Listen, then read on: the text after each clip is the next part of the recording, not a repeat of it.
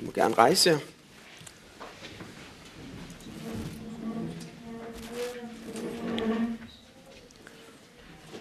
Vi skal lytte til øh, Lukas evangeliet kapitel 4, vers 16-30.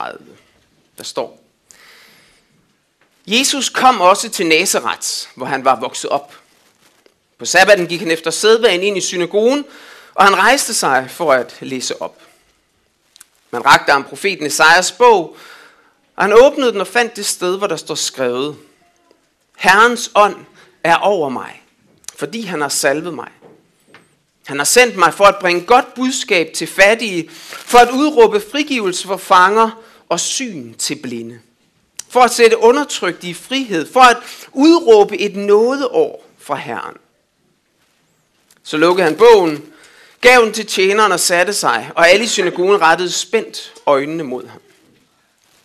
Der begyndte han at tale til dem og sagde, I dag er det skriftord, som lød jeres ører, gået i opfyldelse. Alle gav de ham deres bifald og undrede sig over de nådefulde ord, som udgik af hans mund, og de spurgte, er det ikke Josefs søn? Han svarede dem, i vil sikkert bruge denne talemåde mod mig. Læge, læg dig selv og sige, vi har hørt om alt det, der er sket i Kapernaum. Gør det samme her i din hjemby. Men han sagde, sandelig siger jeg jer, ingen profet er anerkendt i sin hjemby. Og jeg siger jer, som sandt er, der var mange enker i Israel på profeten Elias tid, dengang himlen var lukket i tre år og seks måneder, så der blev stor hungersnød i hele landet. Og Elias blev ikke sendt til nogen af dem, men til en enke i Sarepta i Sidons land. Og der var mange spedalske i Israel på profeten Elisa, Elisas tid, og ingen af dem blev renset, men det blev syren Naaman. Alle i synagogen blev ud af sig selv og raseri, da de hørte det. De sprang op, jo ham ud af byen og drev ham hen til kanten af det bjerg, deres by var bygget på for at styrte ham ned. Men han banede sig vej imellem dem og gik. Amen. Du må gerne sætte jer.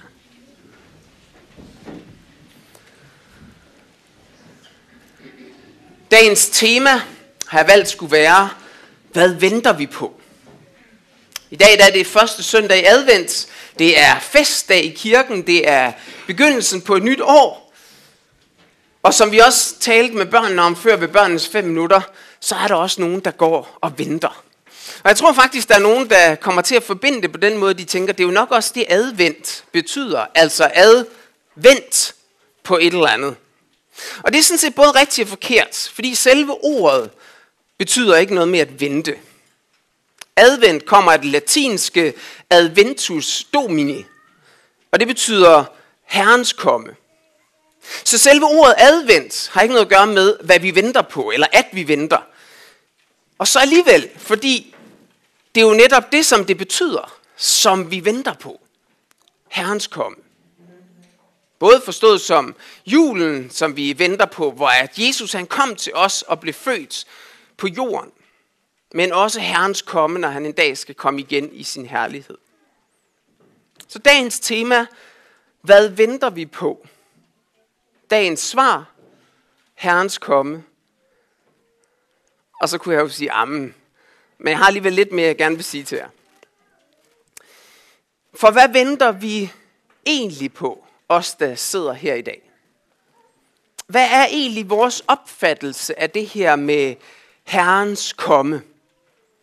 Altså, både i fortid, i nutid og i fremtid. I fortiden, der ventede man på Herrens komme.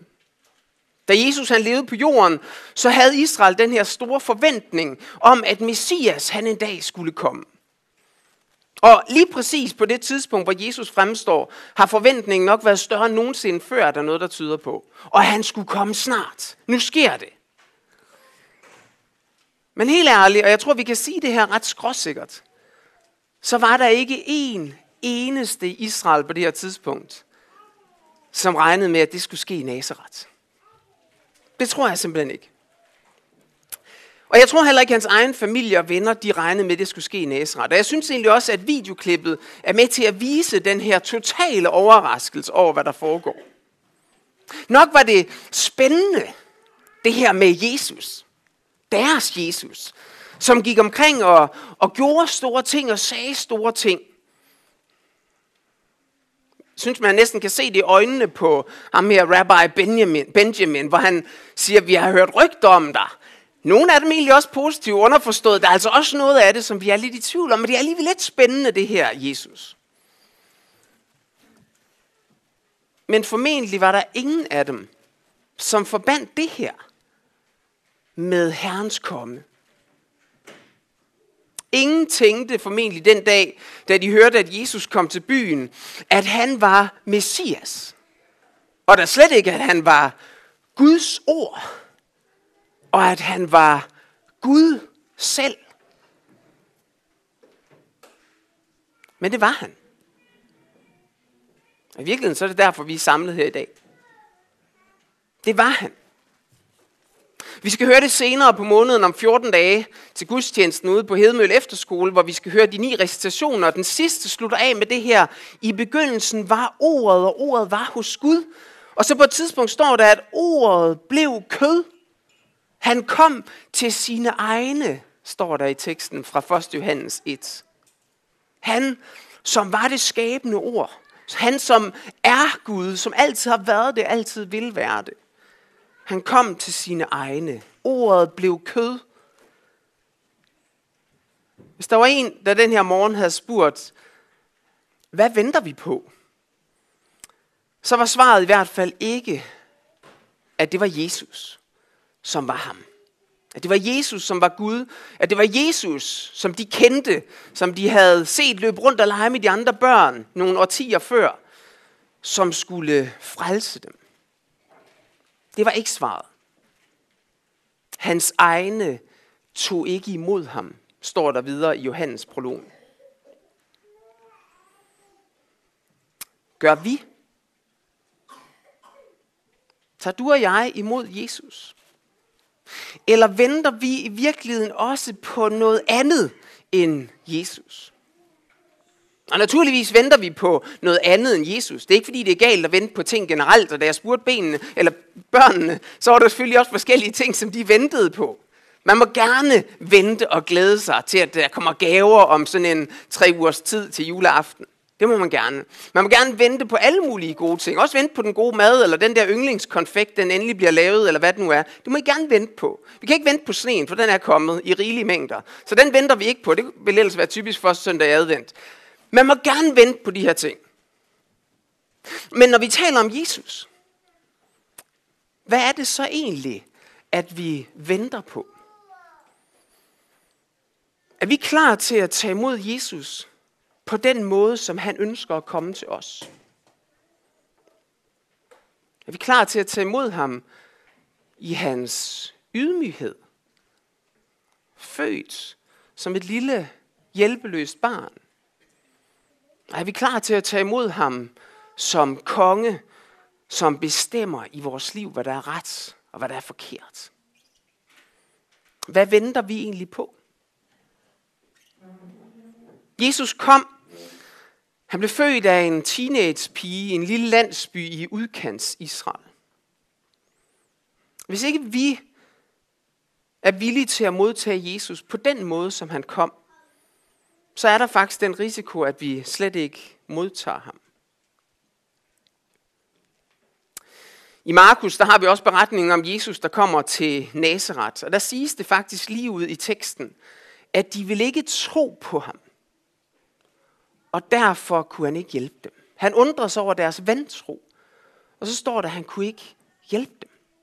Han hjalp nogle ganske få i Nazareth, og så gik han videre ja, så gik han videre til de omkringliggende landsbyer. Det, det er måske bare sådan en lille note, som Markus han har der, men som alligevel er lidt tankevækkende. Så blev Jesus ikke i Nazareth. Gud ønsker at komme til os, men hvis vi forkaster ham, så går han faktisk videre. Så hjælper det ikke noget. I dagens tekst der er Jesus også inde på det, når han nævner, at det var hedningerne i det gamle testamente. Enken i Sarepta, syren Naaman, som vi hørte om for nogle søndage siden, som i virkeligheden tog imod i tro. Det var dem, som Gud han endte med at hjælpe.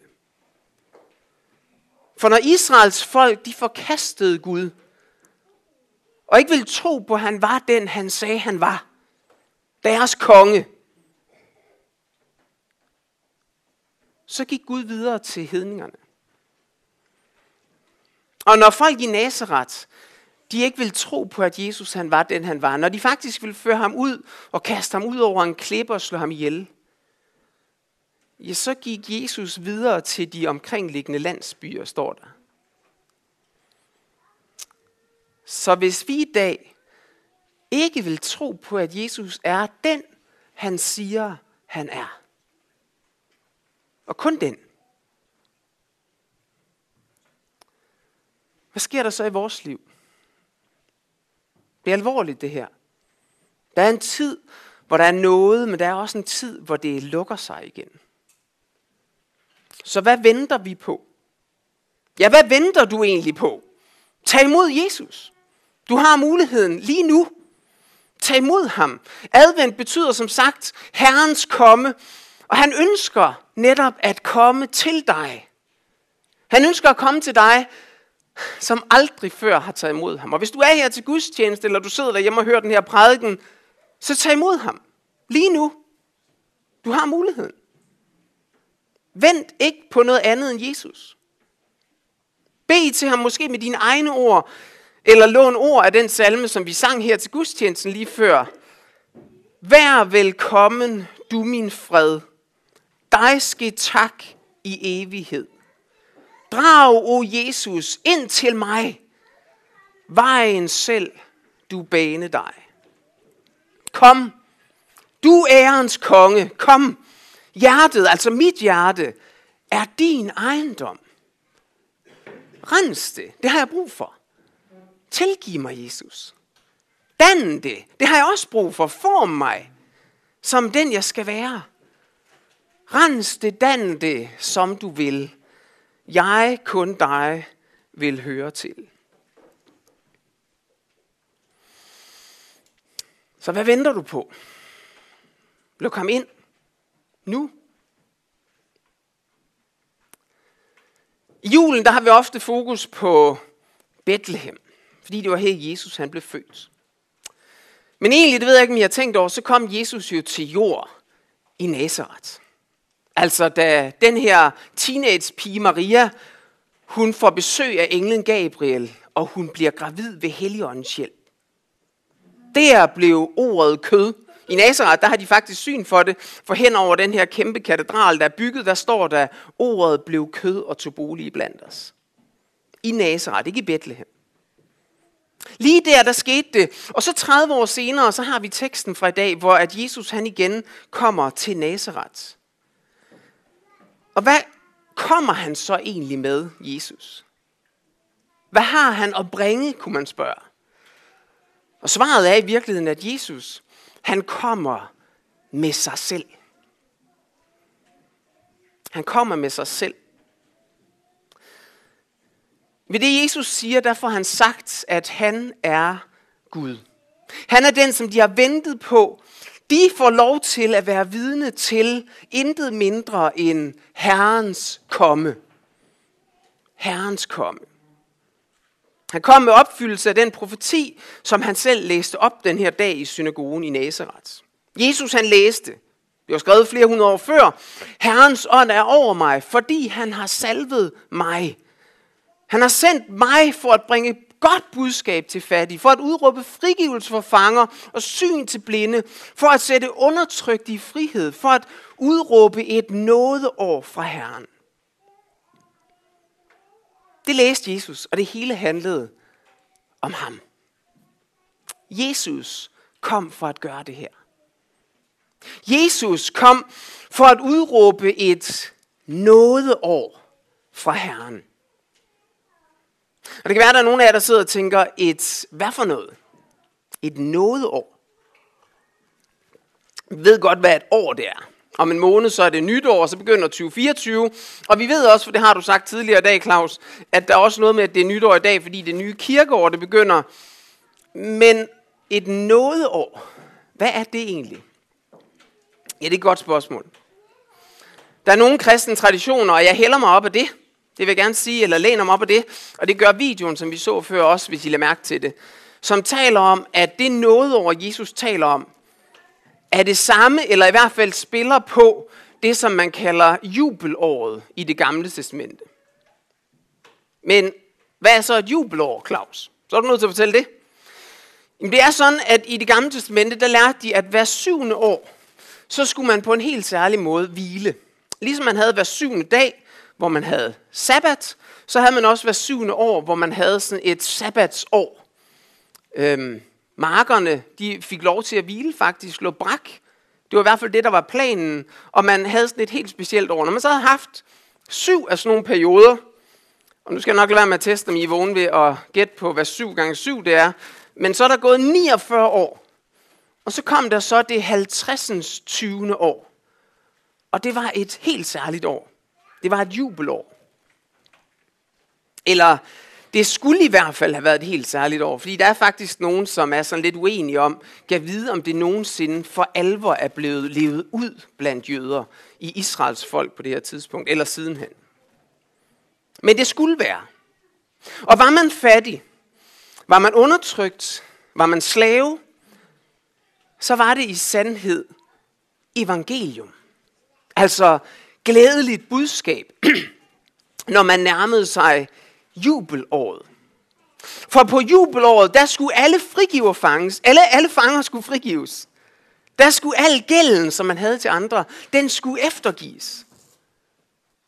Og nu kommer Jesus til Nazareth og spiller på det her. Et nådeår fra Herren. I dag er det skriftord, der lød jeres ører, gået i opfyldelse. Men var det så åndeligt ment? Var det tilgivelse af synd? Eller var det fysisk og psykisk ment? Var det helbredelse? Var det eftergivelse af gæld? Hvad var det egentlig ham her Jesus han mente? Hvilken slags jubelår havde han tænkt sig at komme med? Jeg tror svaret er, og det er, det, det er virkelig vigtigt, at vi forstår det her som kristne. Jeg tror svaret er, det hele. Det hele havde Jesus tænkt sig at komme med. Jeg vil lytte til en podcast af Morten Hørning, som er professor i det nye testamente, og som øh, har en podcast med, med temaet, du nævnte den for mig den anden dag, Søren, øh, har temaet, evangeliet er. Og man kan godt stille sig selv spørgsmål, det gør de også i den her podcast, altså burde vi ikke efterhånden vide det? Og alligevel så bruger de faktisk en del afsnit på at sidde og snakke om, hvad evangeliet er. Og det er lidt nørdet, men det er også super godt at lytte til.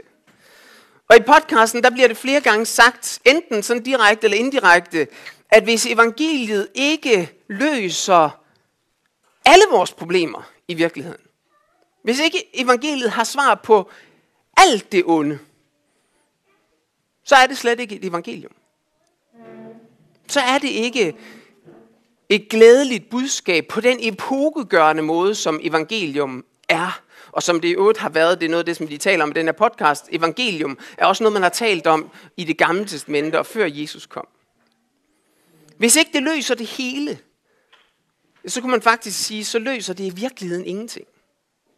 For evangelie, hvis det skal være evangelie, er gode nyheder, som er livsforvandlende, som er epokegørende, som er skældsættende, om sig gribende, alle steds nærværende.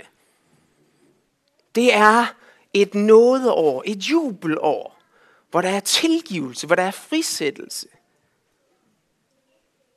Men der er kun tilgivelse, hvis vi bekender vores synd. Hvis vi ikke gør det, så kan vi ikke få del i den.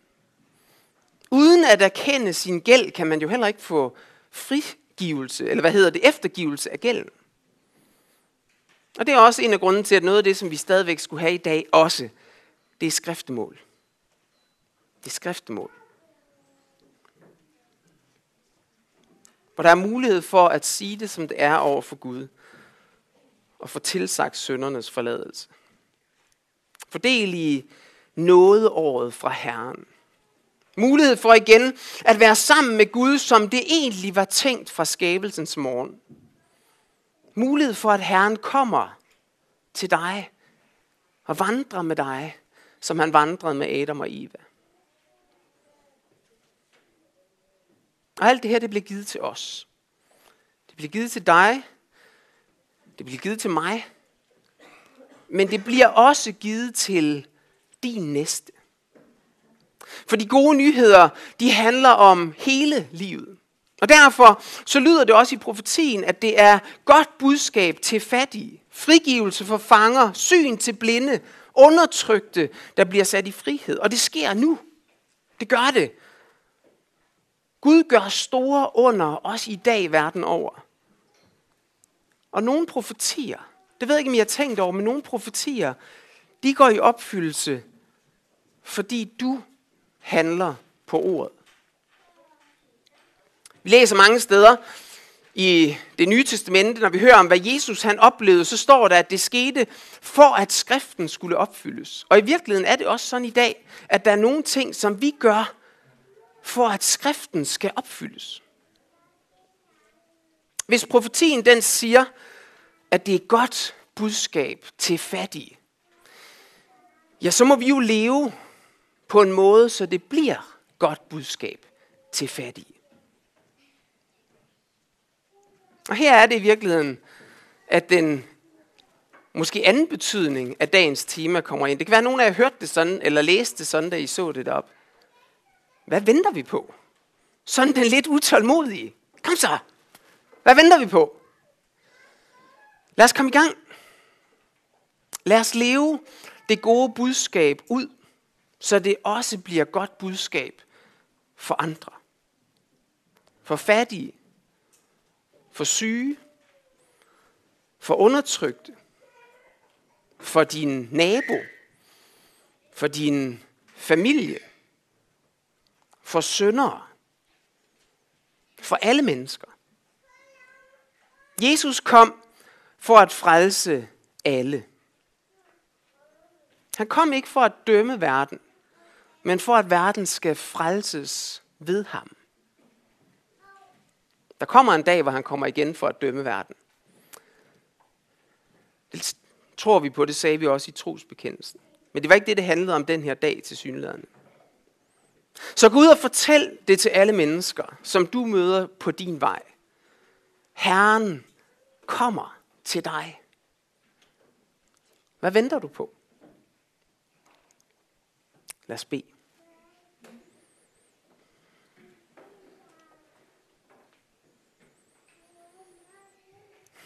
Drag, o Jesus, ind til mig. Vejen selv, du bane dig. Kom, du ærens konge, kom. Hjertet er din ejendom.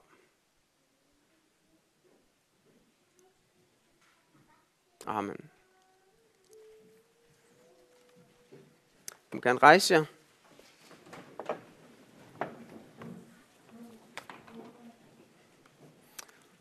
Og vi vil sammen sige, hvor Herre Jesu Kristi nåde og Guds kærlighed og Helligåndens fællesskab være med os alle.